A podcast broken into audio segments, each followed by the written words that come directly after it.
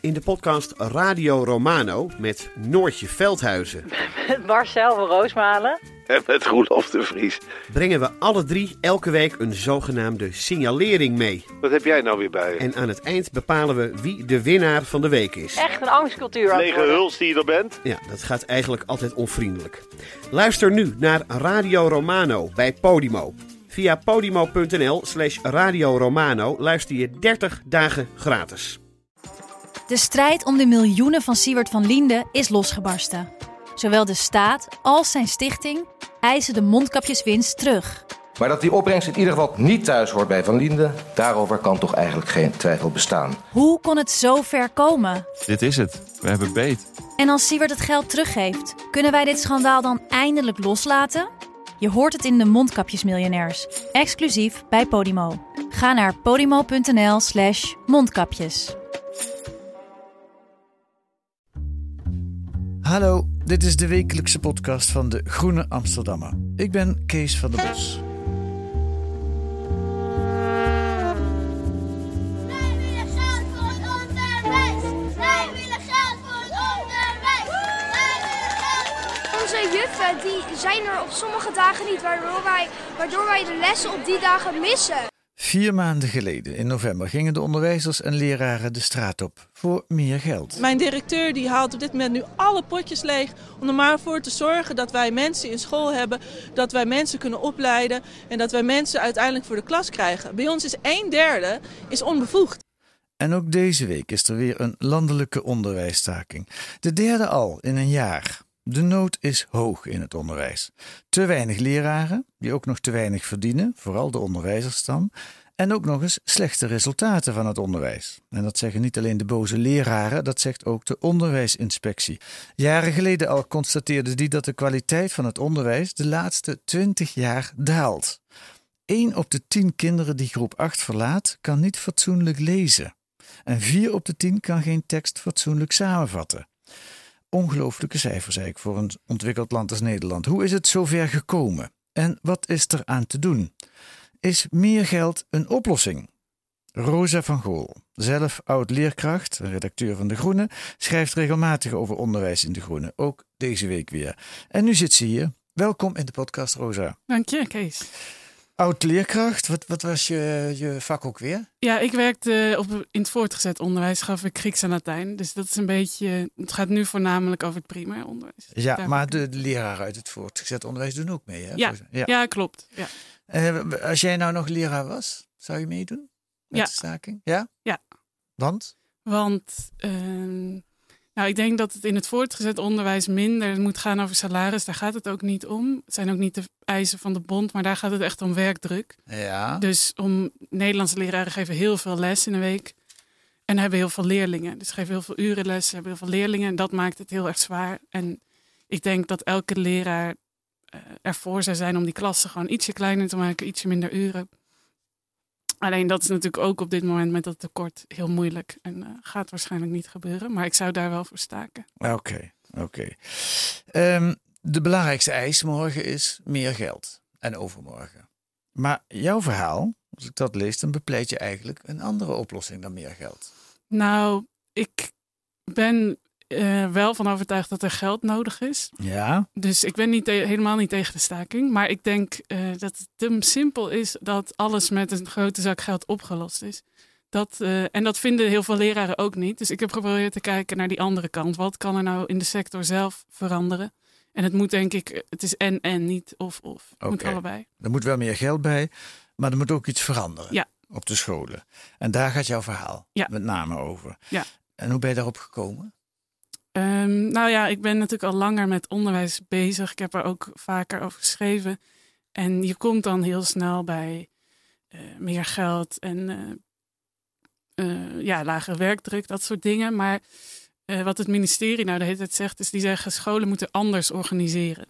Nou, volgens sommigen is dat een beetje een eufemisme voor je gooit al die kinderen in één grote klas, zet er één leraar voor en dan heb je minder leraren nodig. Ja, grotere klassen. Ja. ja. Maar ik wilde wel eens kijken van hoe kun je dat nou doen zonder dat je die leerling-leraar ratio eh, erg verandert, dus veel slechter maakt.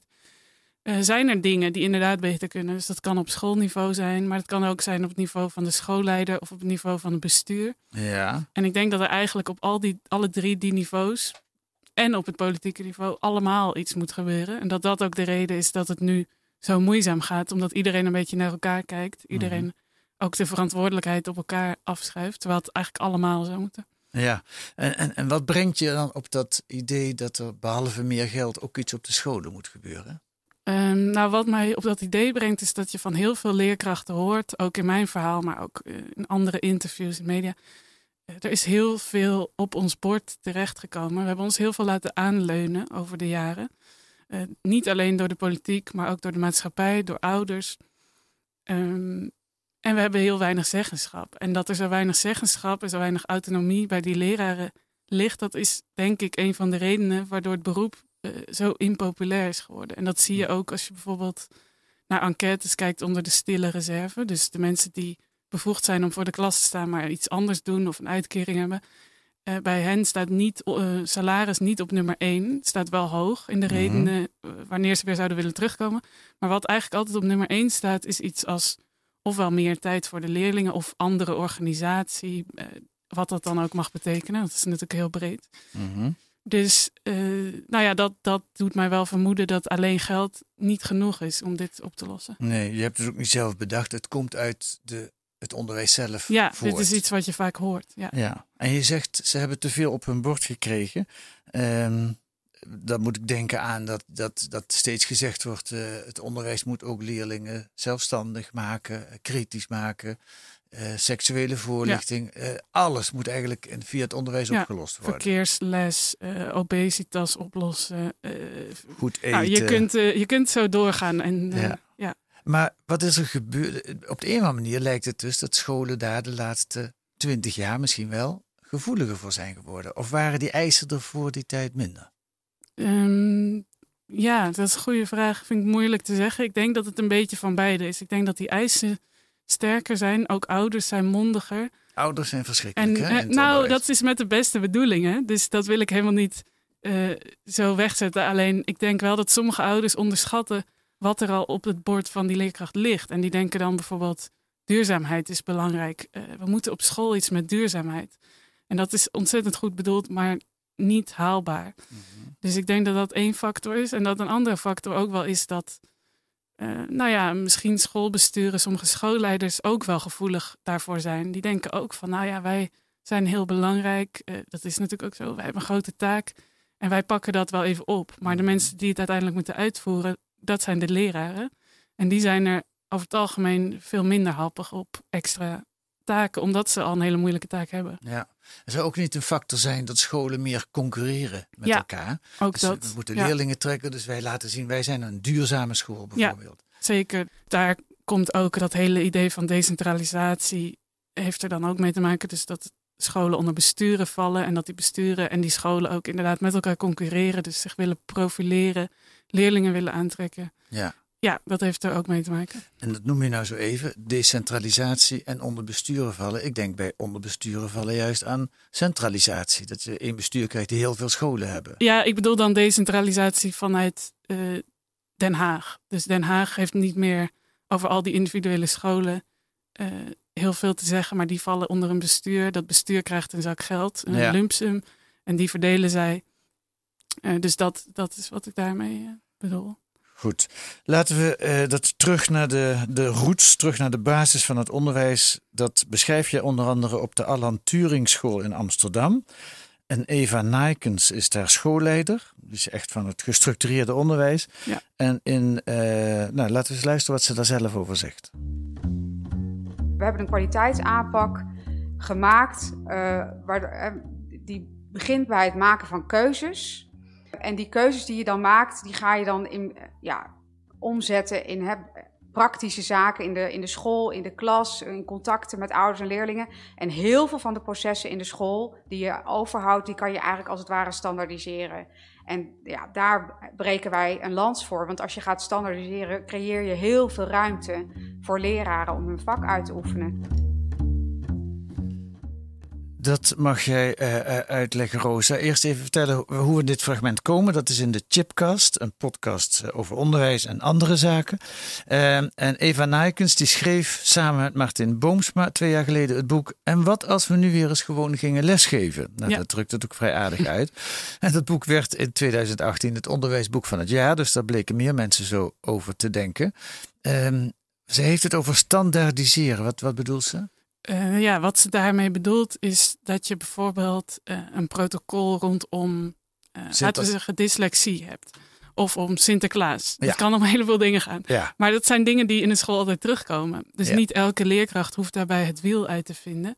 En sterker nog, je neemt die leerkracht heel veel werk uit handen als je gewoon zegt, we hebben dit protocol. Het, is, het zijn ook geen kwesties waarop je je als leerkracht per se heel erg wil profileren. Het is heel fijn als je gewoon weet, oké, dat doen we zo. En dan praten we met ouders. Of bijvoorbeeld brieven aan ouders. Dat doen zij heel veel. eh, nou ja, hebben ze formats voor, copy-paste. En iemand doet dat. Ja, toch gewoon zoveel mogelijk efficiëntie rondom dat onderwijs. Zodat je in de klas meer tijd overhoudt. Ja, want dat is de bedoeling. Hè? Je wil de aandacht en de energie overhouden voor het eigenlijke vak, Ja. lesgeven. Precies. En die dingen eromheen, Sinterklaasviering en kerstviering is leuk, maar daar gaan we niet al te moeilijk over nee, doen. die moet je eigenlijk een beetje stroomlijnen. Ja. Ja. Dus dat is wat jij, waar jij het net over had, al die andere dingen die je binnenhaalt in de school. Nou ja, Sinterklaas en kerst is dan niet echt anders, maar ik kan me zo voorstellen dat dat voor duurzaamheid, eh, dat, zij, Ja. dat zij daar ook niet meteen eh, staat te springen. Nee, dus dat is één ding is dat standaardiseren. En een ander ding is ook eh, prioriteiten stellen. Ik zou zeggen nee zeggen. Volgens mij willen ze het zelf liever niet nee zeggen noemen. Want dat vinden ze dan te negatief. Maar daar komt het misschien wel op neer. Dus dat je gewoon zegt, duurzaamheid hartstikke leuk en belangrijk. Maar wij hebben niet de tijd en de middelen om daar iets aan te doen, helaas. Ja. Jij bent op die school geweest. Ja. Je hebt met Eva Nijkens ook gepraat. Eh, wat is dat voor school? Wat voor indruk krijg je? Ehm, het is een hele eh, school in het centrum van Amsterdam, op de Oostelijke Eilanden. Het is best wel een redelijk gemengde school. Dus eh, kinderen, hoge sociaal-economische situatie, lage sociaal-economische situatie door elkaar. Een hele rustige school is het. Alle lokalen zijn hetzelfde ingericht. Dat is ook weer dat standaardiseren. Ja. En ehm, er hangt een hele, ja, een een- hele kalme sfeer. Ja, is de school voor eh, witte kinderen? Is de school voor Het is zwarte een gemengde school. Oké, niet Ja. per se een elite-achtige Nee, school. nee. Moeten de ouders veel eigen bijdrage betalen? Nee, dat is gewoon heel, heel standaard. Ik weet even niet hoeveel het uit mijn hoofd. Heel basic. Ja. En doen ze het goed? Ja, ze doen het heel goed. En ze worden ook heel veel aangehaald als voorbeeld. En eh, ja, ze laten zien eh, dat je heel veel zelf kan doen. Wat niet wil zeggen dat zij zich geen zorgen maken. Want ook zij zien dat ze bijvoorbeeld, toen ik daar was, was er een leerkracht ziek. En dan hebben zij ook een probleem, want zij kunnen ook geen invallers vinden. Maar dat komt door het feit dat er bijna geen invallers zijn. Precies. Daar Dus- hebben zij natuurlijk ook last nee, van. daar hebben Ja. zij ook last van. Maar ze kunnen wel mensen vinden die bij hun willen werken. Ja, dat kunnen ze wel. Ja. En, ze, en, ze, en de leraren die daar werken, zijn die ook minder ontevreden of zijn die tevreden? Nou, de leraren die ik gesproken heb, die zijn heel, heel tevreden. Ja. En die zeggen ook echt een verschil te merken met scholen waar ze eerder gewerkt hebben. In dat stellen van die prioriteiten, in het wegnemen van heel veel ruis eigenlijk. Ja. ja. En de ouders? Ja, nou ja, de ouders zijn in principe ook tevreden. Ja, Ik heb zelf niet heel veel ouders gesproken, maar ze krijgen goede beoordelingen. Ja, Maar het lijkt mij eigenlijk zo simpel. Waarom doet niet iedereen dit? ja het klinkt inderdaad heel simpel. En dat zou je inderdaad denken, waarom doet niet iedereen dit? Maar ik ben ook op een aantal andere scholen geweest en die doen het weer heel anders. En dat zit ook wel een beetje in ons systeem ingebakken. Wij hebben natuurlijk vrijheid van onderwijs. Ja. En dat is ook echt een traditie waar mensen heel erg aan hechten. Dus je hebt ook mensen die zeggen, ja, maar ik wil helemaal niet eh, zoveel klassikaal. Op de Ellen Turing School doen ze vrij veel klassikaal. Beetje ouderwets Beetje, ja, je zou het een beetje ouderwets kunnen noemen. Je zou het traditioneel misschien. Ja, eh, dat is, dat is een beetje een scheldwoord. Het Ja. wordt allemaal nieuw en modern. Ja, ja. eh, en nou ja, dat is ook het mooie aan ons systeem is dat je die diversiteit hebt. Dus er valt wat te kiezen, ook Ja. voor leerkrachten. Ja. En je kunt het ook op een andere manier doen. eh, waarbij je bijvoorbeeld een grote klas hebt waar je dan twee leerkrachten naast elkaar zet. Nou, sommige leerkrachten vinden dat heel erg prettig. En dan heb je meer ruimte bijvoorbeeld voor leerlingen om in groepjes aan het werk te gaan of individueel. Eh, dus je hoeft het niet allemaal zo te doen. Ik denk ook dat dat onmogelijk is, omdat je dan ook weer heel veel tegenstand zou krijgen. Oké, op die andere methode komen we zomaar nog even over Eva Nijkens en de Alan Turing School. Ehm, is dat een begin van een grotere beweging? Of wat je, eh, zijn er, dat boek is heel populair. Ja. Betekent dat dat, dat, we, dat we dit eh, op steeds meer scholen zien? Of kun je dat niet zeggen? Nou, dat, dat is een hele interessante vraag. Want dat vroeg ik me natuurlijk ook af. Van waarom doet niet iedereen dit? Zoals Ja. jij net zei. Is het dan zo ingewikkeld? Ja. En eh, daar zit een beetje een paradox. Want je ziet dat ze heel populair zijn. Ze worden ook heel veel gevraagd. Het boek wordt veel gelezen. Eh, dus misschien moeten we gewoon zeggen van ja, ze gaan heel veel navolging krijgen, maar het is nog niet. Ja. Eh, aan de andere kant zie je ook wel dat dat in de praktijk prioriteiten stellen betekent ook dat je soms mensen teleurstelt. Bijvoorbeeld ouders of misschien ook wel leerkrachten die juist wel eh, zich helemaal willen uitleven in de Sinterklaasviering of wat dan ook. Ja.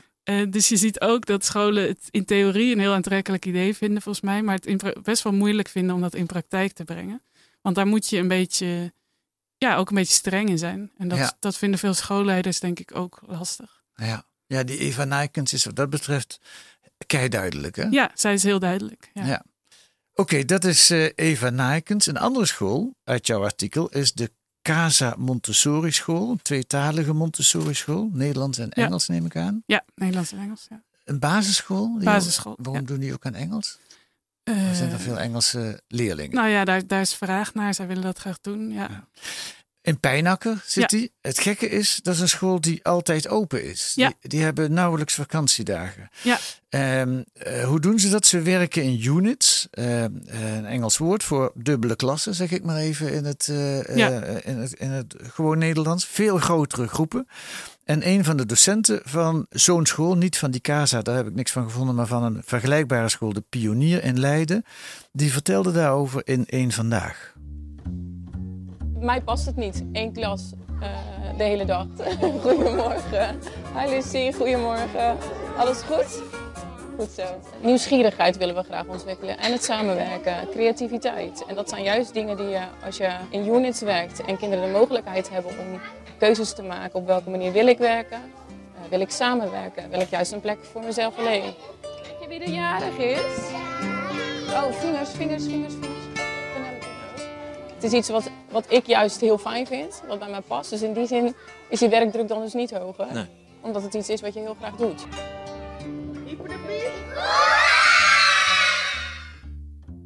Feest op school. Dit vind ik al wat moeilijker te begrijpen, want dan krijg je een hele enthousiaste leerkracht. Ja. Eh, ik weet niet of jij die op Casa, of die heb je vast Ik ben ook op deze school Oh, je bent ook op deze Ja, school geweest. ja. Oké. Ehm, maar eigenlijk staat ze voor een gigantische klas met wel 60, Ja, 70 Eh, leerlingen. maar dat doen ze niet in hun eentje. Dus Nee. dat doen ze met z'n tweeën. Maar ja, dan nog word ik hartstikke gek van, denk ik dan. Ja, nou, ik eh, ben het daar persoonlijk eh, wel een beetje mee eens. Het zou me- mij als leerkracht denk ik niet, eh, niet passen. Maar je ziet inderdaad dat er mensen zijn die dat een hele aantrekkelijke manier van lesgeven vinden. Omdat ze dus met z'n tweeën in de klas staan. Dus uiteindelijk hebben ze niet meer leerlingen per persoon. Nee. Ehm, en omdat ze, en dat kan ik me wel voorstellen dat het prettig is, je bent met z'n tweeën. Dus je krijgt ook heel veel ehm, nou ja, feedback, zoals dat dan heet, op jouw manier van lesgeven. Dus je kunt jezelf, als je dat met een goed duo doet, ontzettend in verbeteren. En Ja. ze doen dan veel in kleine groepjes. Dus ze gaan nooit eigenlijk aan al die 60 kinderen tegelijk uitleg geven, maar ze zetten ze dan in groepjes. Ene groepje gaat dit doen, een ander groepje krijgt eh, instructie. Ja, Zo ik- werkt dat. Ik las ook in jouw verhaal, eh, die klas is verdeeld in drie zones. En dan Ja. heb je één zone waar je mag praten, en één zone waar je mag fluisteren, en één zone waar je kop dicht moet houden. Precies, ja. Eh, dat geeft ook al een zekere structuur. En ze doen nog iets anders op die school. Ze gooien verschillende geldstromen bij elkaar. Hè? Dat is op de Casa. Ja. Dus dat is weer de andere. Oké, dat- ja, dat is dit niet was de pionier. Dit, Ja. ja. het zijn allemaal heel individuele initiatieven. Dat is ook wel, nou ja, typisch voor het onderwijs. Ja. Ja, Oké, gaan we naar de Casa. Casa, daar gooien ze inderdaad de geldstromen voor kinderopvang en voor onderwijs bij elkaar. Dat wil zeggen, eh, een beetje technisch, maar het zijn wel twee stichtingen. Alleen ze gebruiken dat wel om diezelfde school samen in te richten. Dus ze hebben ook kinderopvangmedewerkers die activiteiten organiseren. Ja. Dus het geld van kinderopvang en naschoolse opvang en onderwijs wordt in één pot gestopt. Ja. En van Ja. daaruit doe je eh, alle drie die diensten. Ja, en dan is het idee dat dat meer is dan de som der delen, omdat Ja. je dat samenbrengt. Ja. En, en werkt het? Is dat ook een echte oplossing? Ehm, nou, het is, het is niet per se een oplossing voor iets als het lerarentekort. Eh, maar ik denk wel dat het een manier van organiseren is die eh, voordelen heeft. Omdat je voor kinderen veel meer continuïteit hebt, voor ouders veel meer continuïteit hebt. En dat je voor leerkrachten wel ruimte kunt maken. Dus wat je ziet op Casa, maar ook op een ander initiatief dat ik nog noem, dat is de school in Zandvoort. Ja. Daar doen ze dat ook weer net op een iets andere manier nog. En die zijn heel veel open en die spreiden de lestijd veel meer over het jaar.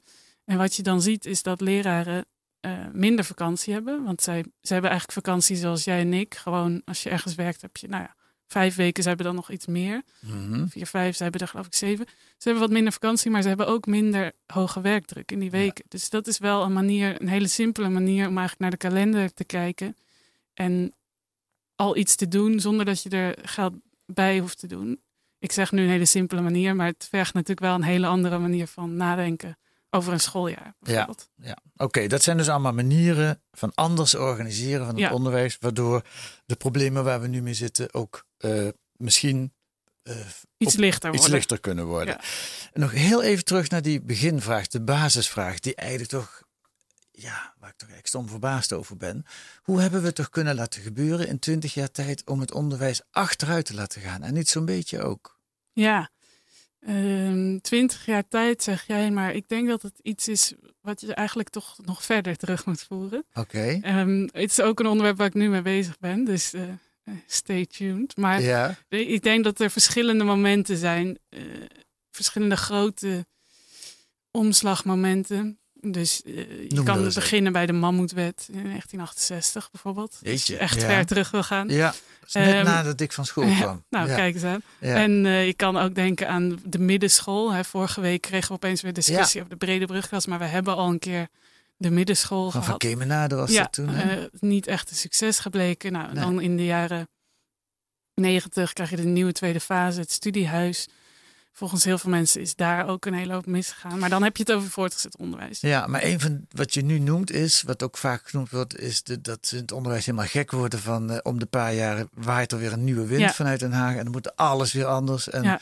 die veranderingen constant. Dat, dat bedoel je te zeggen. Ja. Ja. Ja, en ik denk dat dat in de loop der jaren steeds erger geworden is. Misschien ook wel omdat de leerkrachten die daar geen zin in hadden, nou ja, die zijn eruit gegaan. Dus je krijgt een soort zelfselectie. Ehm, dus ja, dat is echt een, eh, iets van de lange, lange baan waar dat misgegaan is. Ja. ja. Dus dan is de politiek de schuld. Ja, nou ja, er, er- het is ook een politiek probleem, maar het is ook iets dat leraren zich hebben laten aanleunen. Dat zegt bijvoorbeeld ook eh, Jan van der Ven, is een van de oprichters van eh, PO in Actie, dus die grote mm, actiebeweging van een paar jaar geleden, Ja, die nog steeds bestaat. die hè? nog steeds bestaat. Ja. Ja. En hij is ook enorm voor staken en voor eh, betere arbeidsvoorwaarden. Maar hij zegt ook, ja, we hebben ons ook, ook veel laten aanleunen en we hebben daar zelf ook eh, nou ja, leraren zijn niet een soort willoos slachtoffer. Ze kunnen Mhm. ook daar zelf iets in doen. Niet alles, maar wel iets. En heeft het ook nog te maken, en dat is wat mij betreft de slotvraag, want we zitten alweer aan onze tijd, dat besturen belangrijker geworden zijn? Of is, kun je dat niet zeggen? Zijn besturen niet belangrijker geworden de afgelopen 20 jaar, 30 jaar? Ehm, ja, dat, is, eh, dat zou kunnen. Het is moeilijk om alle besturen daar over één kant te scheren. Maar ik denk dat er inderdaad besturen zijn. Want in heel veel organisaties zijn er managementlagen Ja. bijgekomen. Hè? Scholen zijn Ja. groter geworden, Ja. zijn gefuseerd. Eh, Is dat ook een, een van de hoofdoorzaken die jij straks gaat benoemen in dat eh, onderzoek wat je aan het doen bent? Of kun je nou, dat nog niet zeggen? ik denk dat het zeker aan bod komt. Ik denk dat er inderdaad besturen zijn. Daar heb ik mij ook in verbaasd, eh, over verbaasd toen ik hiermee bezig was. Eh, er zijn besturen en die hebben een bestuursbureau met 20 medewerkers. En zijn besturen met ongeveer evenveel scholen en die hebben drie medewerkers. Nou, dan vraag ik me af, hoe kan dat? En wat is het effect daarvan op de klas? En dat het verschil in kwaliteit van het onderwijs. En dat blijkt eigenlijk niet te zijn. Dus wat bestuurders ook zeggen, soms zelf, is ja, er zijn heel weinig kaders. Eh, dus daar groeit heus wel eens iets uit de klauwen. Dat gebeurt zeker. Ja, Ja. Je bedoelt kaders, er zijn geen regels die Geen zeggen, regels, het nee. bestuur mag niet groter zijn dat of er mag Nee. niet meer dan zoveel procent van Nee, het geld. Er is weinig toezicht daarop. Ja, ja, ja, ja, ja. Nou, we zouden hier nog uren over door Ja, kunnen praten. dat, daar is het onderwijs ook voor. Ja. Lang leven de leraar en lang leven de onderwijzer. Dat lijkt me een eh, eh, eh, goed motto. En eens kijken hoe de staking morgen en overmorgen verloopt. Ja, ik En ben wat- heel benieuwd. Ja, en wat, en wat het op gaat leveren. Ja. Dankjewel, Rosa van Gool.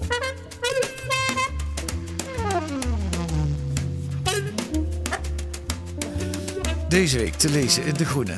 Wat nog meer, een onderzoek naar het lage inkomensvoordeel. Dat is een subsidie van honderden miljoenen voor werkgevers die het minimumloon betalen. En tegelijkertijd hun werknemers gevangen houden in dat minimumloon. Want, slim bedacht, wie meer gaat betalen krijgt minder subsidie. Dat is een enorme impuls natuurlijk. En een essay van Herman Tjenk Willink over de politieke aanval op rechters. Citaat: Als de politiek niet tevreden is over de rechter, is de oplossing simpel: andere wetten maken. Herman Tjenk Willink in de Groene van deze week. Kunt u allemaal lezen met een abonnement of een proefabonnement? Ga naar groene.nl. Voor 15 euro kunt u 10 weken de Groene krijgen. Volgende week zijn wij er weer met analyses en achtergronden bij het nieuws in deze podcast van de Groene Amsterdammer. Vergeet niet om ons wat sterren te geven in de podcast-app. En je mag ook best een leuke recensie schrijven. En deze week werd de Groene Podcast gemaakt door Tobia Palm en Kees van der Bos. En de muziek is, zoals altijd, A Tune for N van Paul van Kemenade.